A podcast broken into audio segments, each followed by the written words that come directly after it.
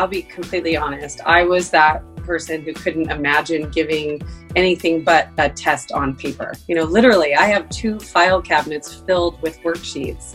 So yes, it's forcing me to be a lot more creative with my work. And I think it's important to keep open-minded that that change is not necessarily a bad thing. This is Change the Narrative, the podcast about innovation in education and the workplace. I'm your host and tour guide, Michael Hernandez. This pandemic has forced students to learn at home, and educators have had to make a fast pivot to remote teaching.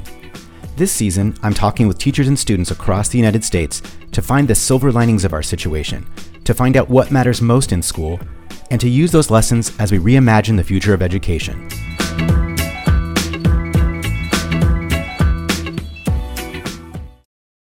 Missus Nielsen grew up in Alta Loma, California. She attended college at U C Santa Barbara, where she earned her bachelor's degree in physiology and a master's degree in molecular, cellular, and developmental biology.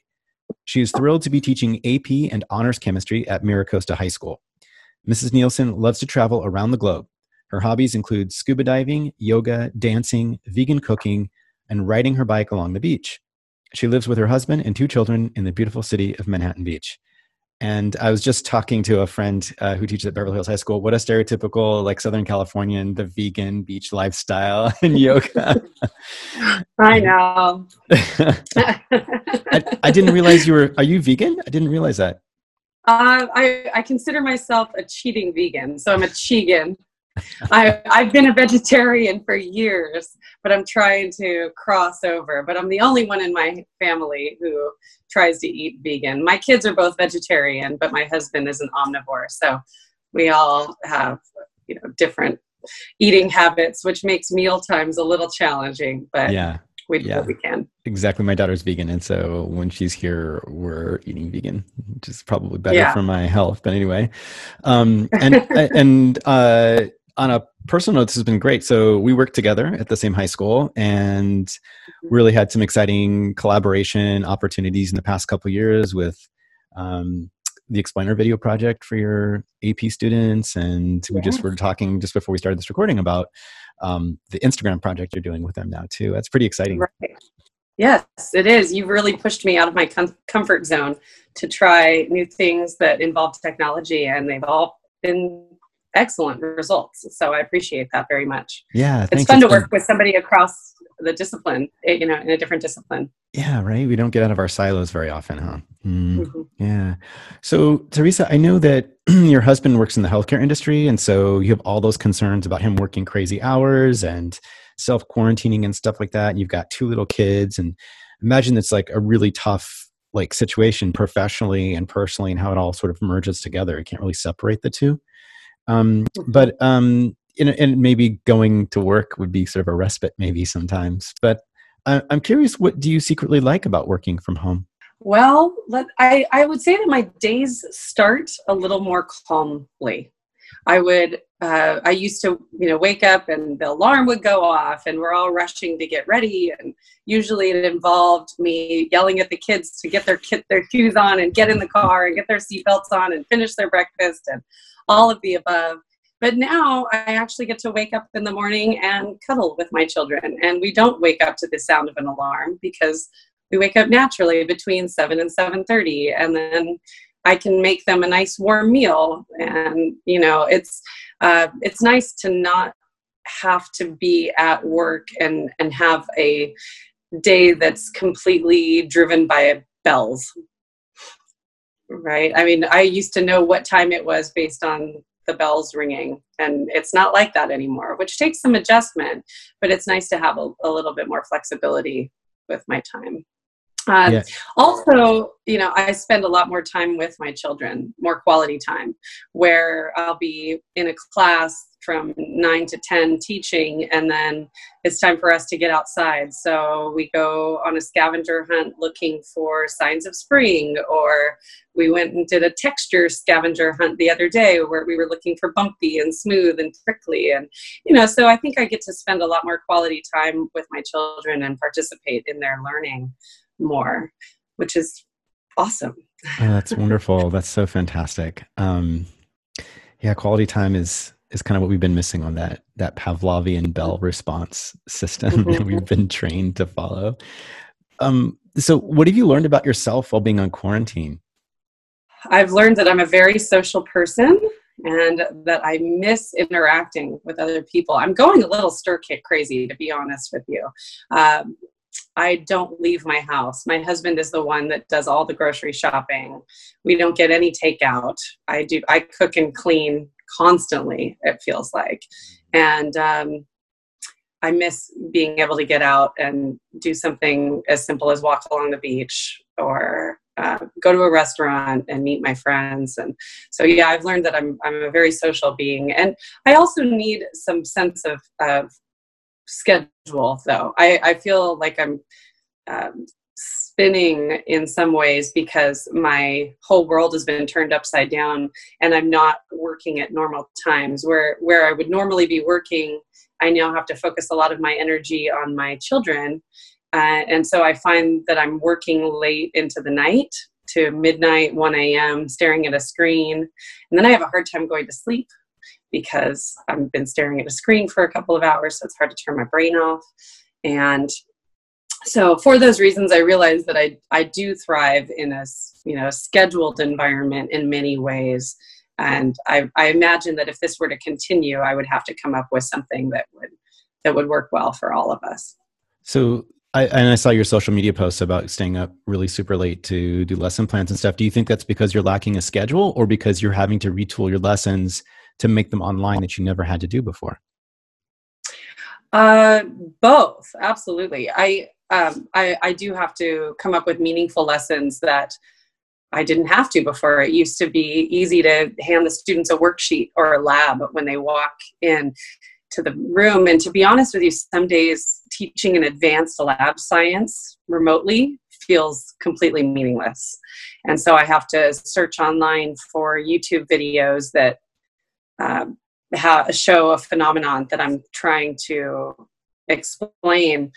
But I also find that I, I don't want to waste the students' time either and make them watch some thirty minute long video by a teacher that really didn't do an effective job. So I'm watching the videos and then that takes a really long time because I don't, I don't have, uh, you know, a, a lot of websites that are already bookmarked with these things that I need to be effective.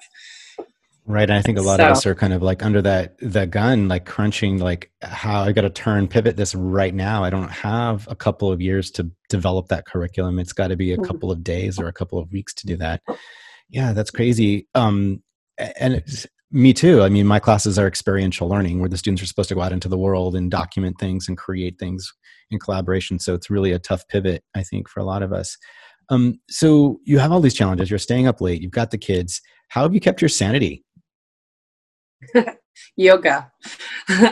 Yoga and cooking really are my happy times.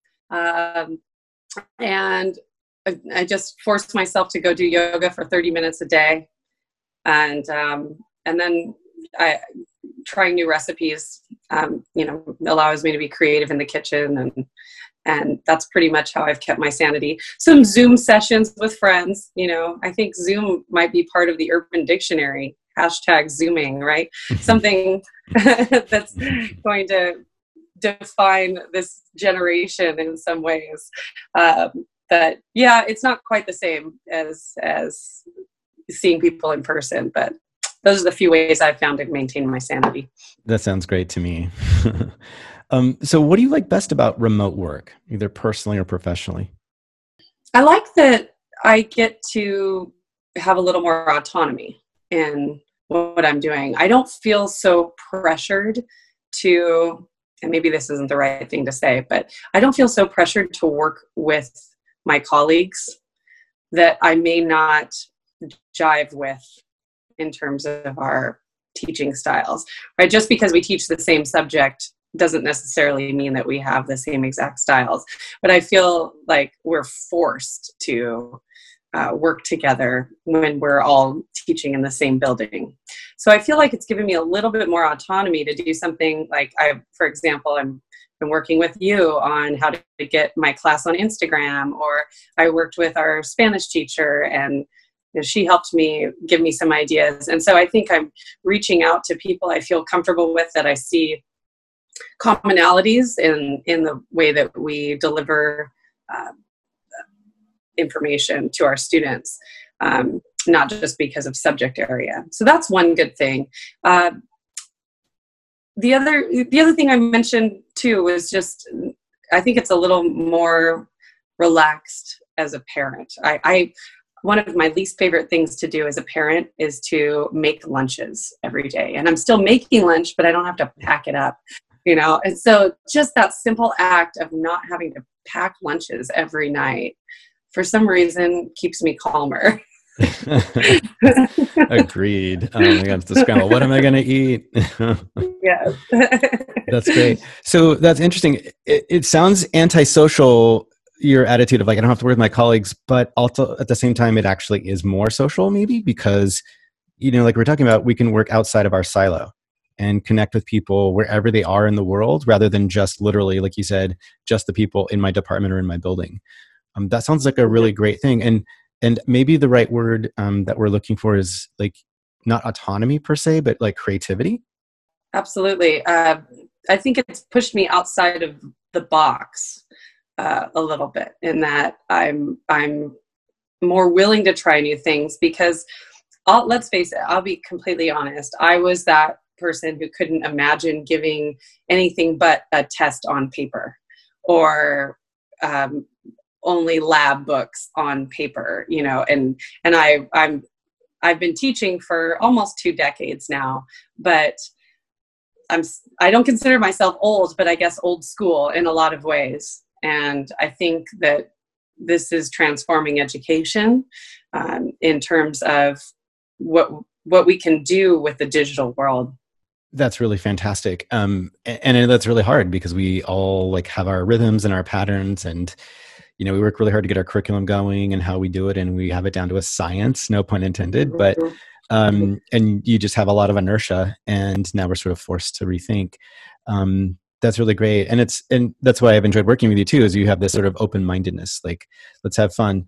Um, I wonder if it's, you know, whether it's self-imposed or, or rules that we have in our department or what the state expects of us from standards, but it's like, there are no rules anymore.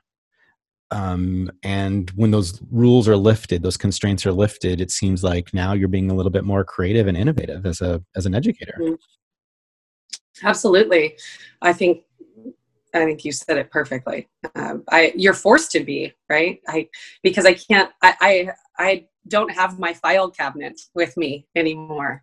You know, literally I have two file cabinets filled with worksheets that people have laughed wow. at me for years. And, but it's easy for me to just walk back there and open it up and find something for the students to do. And sure, I have a lot of those files digitally, but it's, it's not quite the same. Uh, so yes, it's forcing me to be a lot more creative with my work. And I think had, had we had ample time for training and to really think through how we, how to approach this, I might feel a lot more comfortable with it. But I, I'm getting, I, I, it's starting to feel like a new norm, to be honest with you. And I am getting more comfortable with it already after six weeks. But um, it's it certainly wasn't easy. And it, it is not easy, I should say. It sounds like you're finding some advantages, some silver linings in remote teaching. What are some of the advantages, do you think? I mean, you have this file cabinet filled with worksheets. You just pull them out, you know, or you're on the schedule, you know, what day it is. You just like, here's the test, here's the lab. Um, but what are some of the advantages to teaching remotely, do you think, for you or for your students? I think that I might be reaching m- different modalities of learning styles uh, because I'm I'm being forced to be more creative in the way that I deliver lessons. So it's not just me delivering content. Now I'm looking for explainer videos online, or I'm trying to find Um, Uh, podcasts that are relevant. You know, for example, last week was Earth Day. I really, I've never done this before, but I, I really felt uh, inspired to try to teach the students about, about our planet and to have some appreciation for the beautiful air outside. Um, I don't know if you've noticed that the the air is not nearly as polluted. It feels so fresh and clean because there aren't as many cars on the road. Right. And so I found this great podcast about smog in L A and how uh, back in the fifties, the smog problem was horrible, and, and the science that went into Uh, proving to the public that it was our cars, and because L A was a city that was built around the automobile industry, and um, people were really hesitant to give up their cars when they heard, first learned that, and they were also in denial for quite a while that it was their cars that were responsible for smog. And so it was really interesting to, for myself, to learn about the history of smog in L A, but also Uh, the politics and, and the burden that science faced in order to convince the politicians and the public. So this is just one example of something I would have never even explored had I still been teaching in my classroom. But because I was desperate, so to speak, for some sort of lesson that I could deliver to my students without my presence, And uh, so I, I found this, and it, and I got a hugely positive response from the students, where I, you know, I just encouraged them, hey, go outside and sit under a nice tree and put your AirPods in and listen to this podcast. You know, get out of uh, being in front of a screen for a little while and just uh, learn about some history and how it pertains to science. So that's just one example of Uh, how it's pushed me out of my comfort zone, but also in a very good way, where um, I think a lot of students were able to relate with that sort of content delivery, um, more so than lecturing in front of a whiteboard. Yeah, it's funny because I you use the word filibustering the kids, which I think is hilarious. Uh, and that's what we do. And, you know, like, let's minimize screen time. Okay, let's minimize the screen time of the whiteboard and the teacher lecturing, right? Yeah. And instead get out into the world and experience it and ask some questions. And I love that story about the smog. It sounds like what we're facing right now of education, right? That's exactly right. And Michael, you shared with me uh, one science teacher's perspective that you had seen about how the importance of, of in encouraging them to think. And so one question that I asked the students as a result of that podcast, or associated with that podcast, was, how does that remind you of what we're going through right now? And they were easily able to draw parallels between how people felt like they couldn't give up their cars, and, and then they realized that they were forced to. Is very similar to what we're going through in many ways. I love that real world connection's so important, right? Um, yeah. Even if it's not a standardized test, it's probably more important, huh? Um, so what do you think? You talked about a lot of these advantages, modalities and flexibility and family time and all that, but what are some of the lessons you think we've learned as educators through all of this that you want to keep and implement once the pandemic is over? I believe that for me, I realize the power of, of the internet and connecting people that are not necessarily in the same room as you. Um, I, I, I think that I will not be so dependent on paper anymore. Uh, and I know that that's a very expensive resource um, for my student, for my children too. I mean, to be honest with you, the, the preschool, my gosh, the number of papers that would come that just had scribbles on them every day, I just felt like it was extremely wasteful. So I feel like this can minimize waste and more properly utilize resources such as paper. Um, and I think, like I said, too, it's encouraging me to be Um, more collaborative with people outside of my department. And so I think that that is a definite possibility for the future too, where um, I may not have seen a parallel between science and history so much, but here I just brought up uh, the history of smog in L A. And so it's a local issue. It's, it's politics, it's science, it's history, all rolled into one. So I'm starting to see that there's a po- more of a possibility for interdisciplinary Um, content delivery, whereas I may have been more closed-minded to it in the in the past. That's, that's beautiful. I think that's absolutely true. I mean, I don't know why we have these silos other than it makes it easier to test.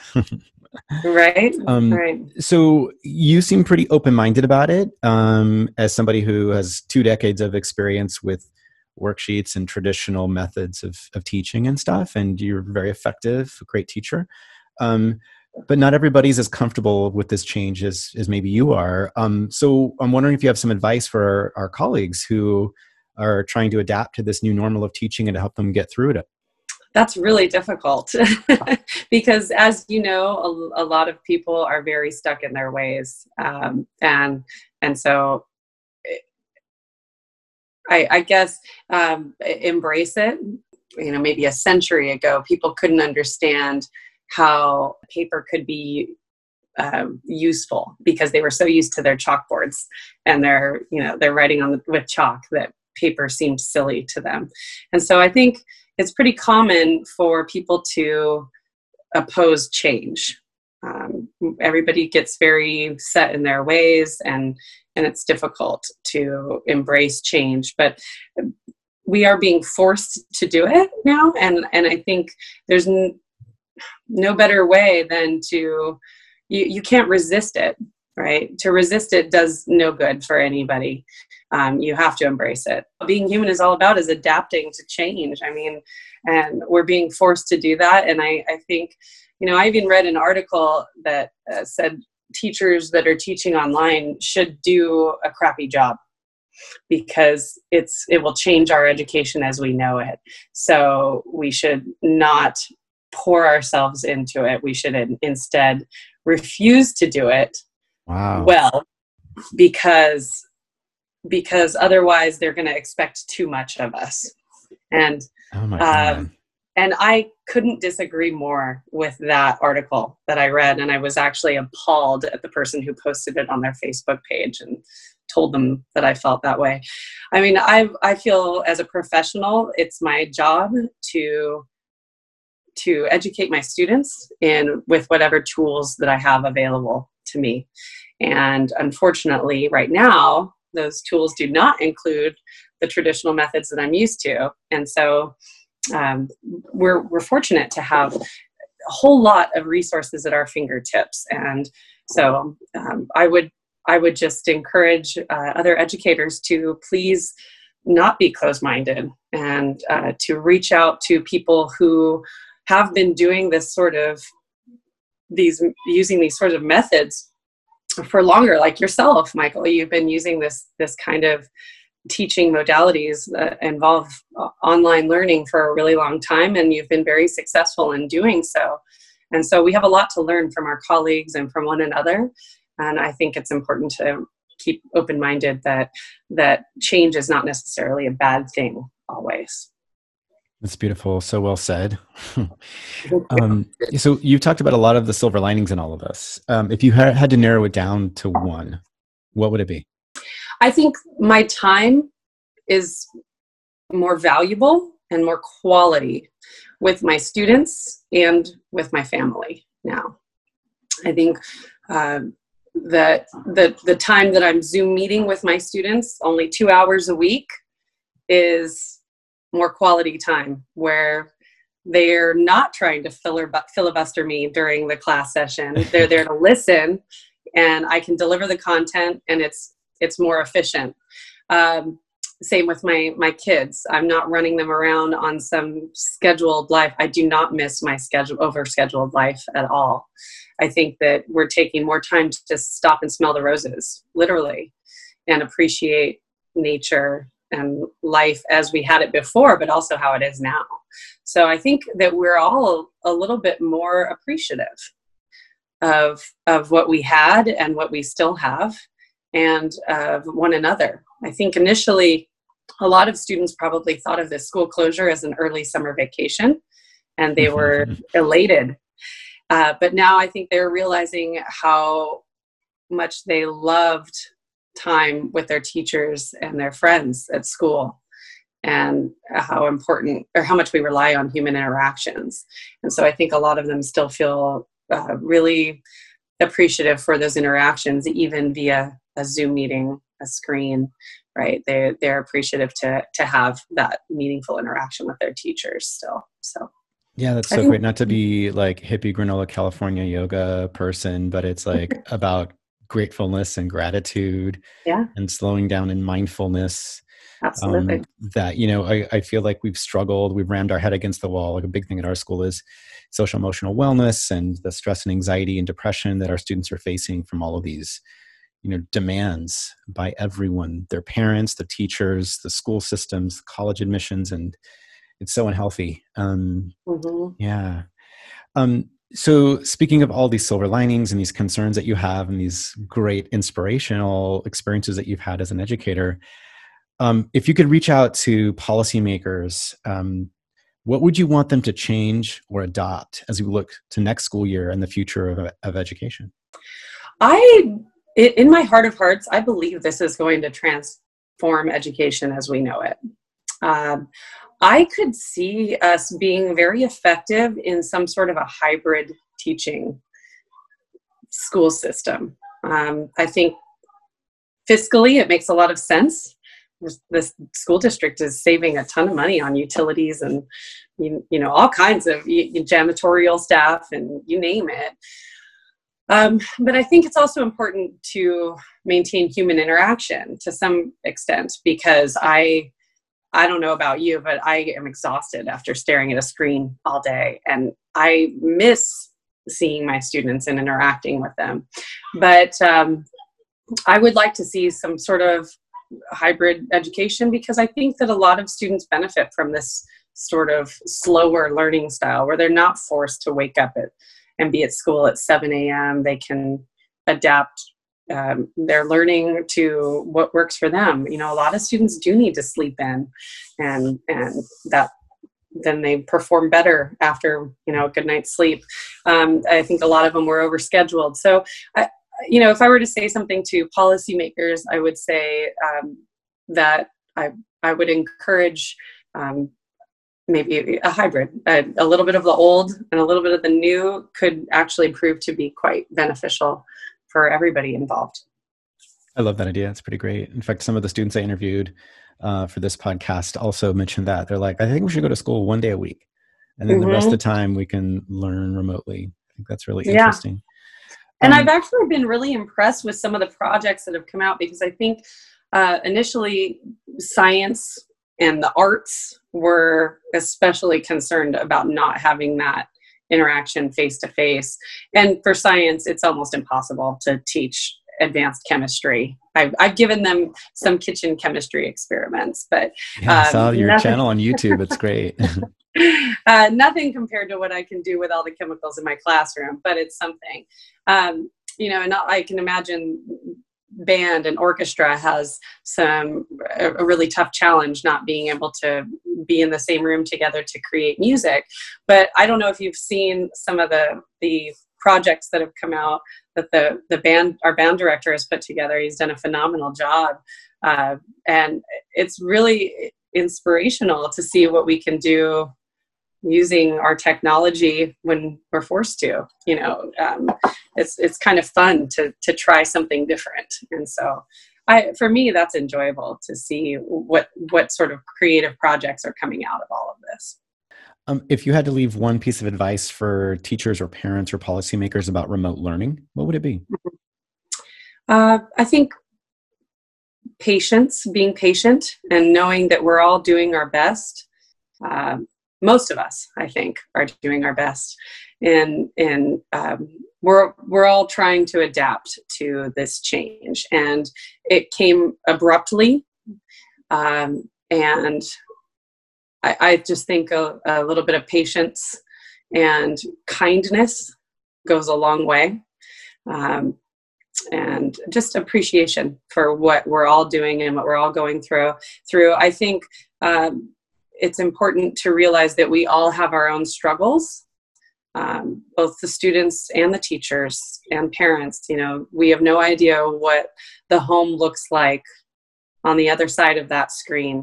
And I think it's really important to um, have a little flexibility and a sense of human kindness and understanding for what we're, this collective stress that we're all facing as a world right now. And um, you're right. I mean, it, it it's not just locally. This is binding us as you know, globally. And you can reach out to to teachers in China and teachers in Korea and you know, Brazil. We're all going through it. And I, I can't I can't think of another situation where we've all been in this together. And in a in a weird, convoluted way, it's almost beautiful that we're all experiencing the pain of this together, because it might just unite us. That's beautiful. I love that. Well, Teresa Nielsen, thank you so much for this conversation. It's been so great talking with you about remote learning. Nice chatting with you too. Thank you for having me, Michael. If you like the podcast, rate us and write us a review. It helps people find us. And don't forget to sign up for our monthly email newsletter. You can find the details on our website, change the narrative dot net.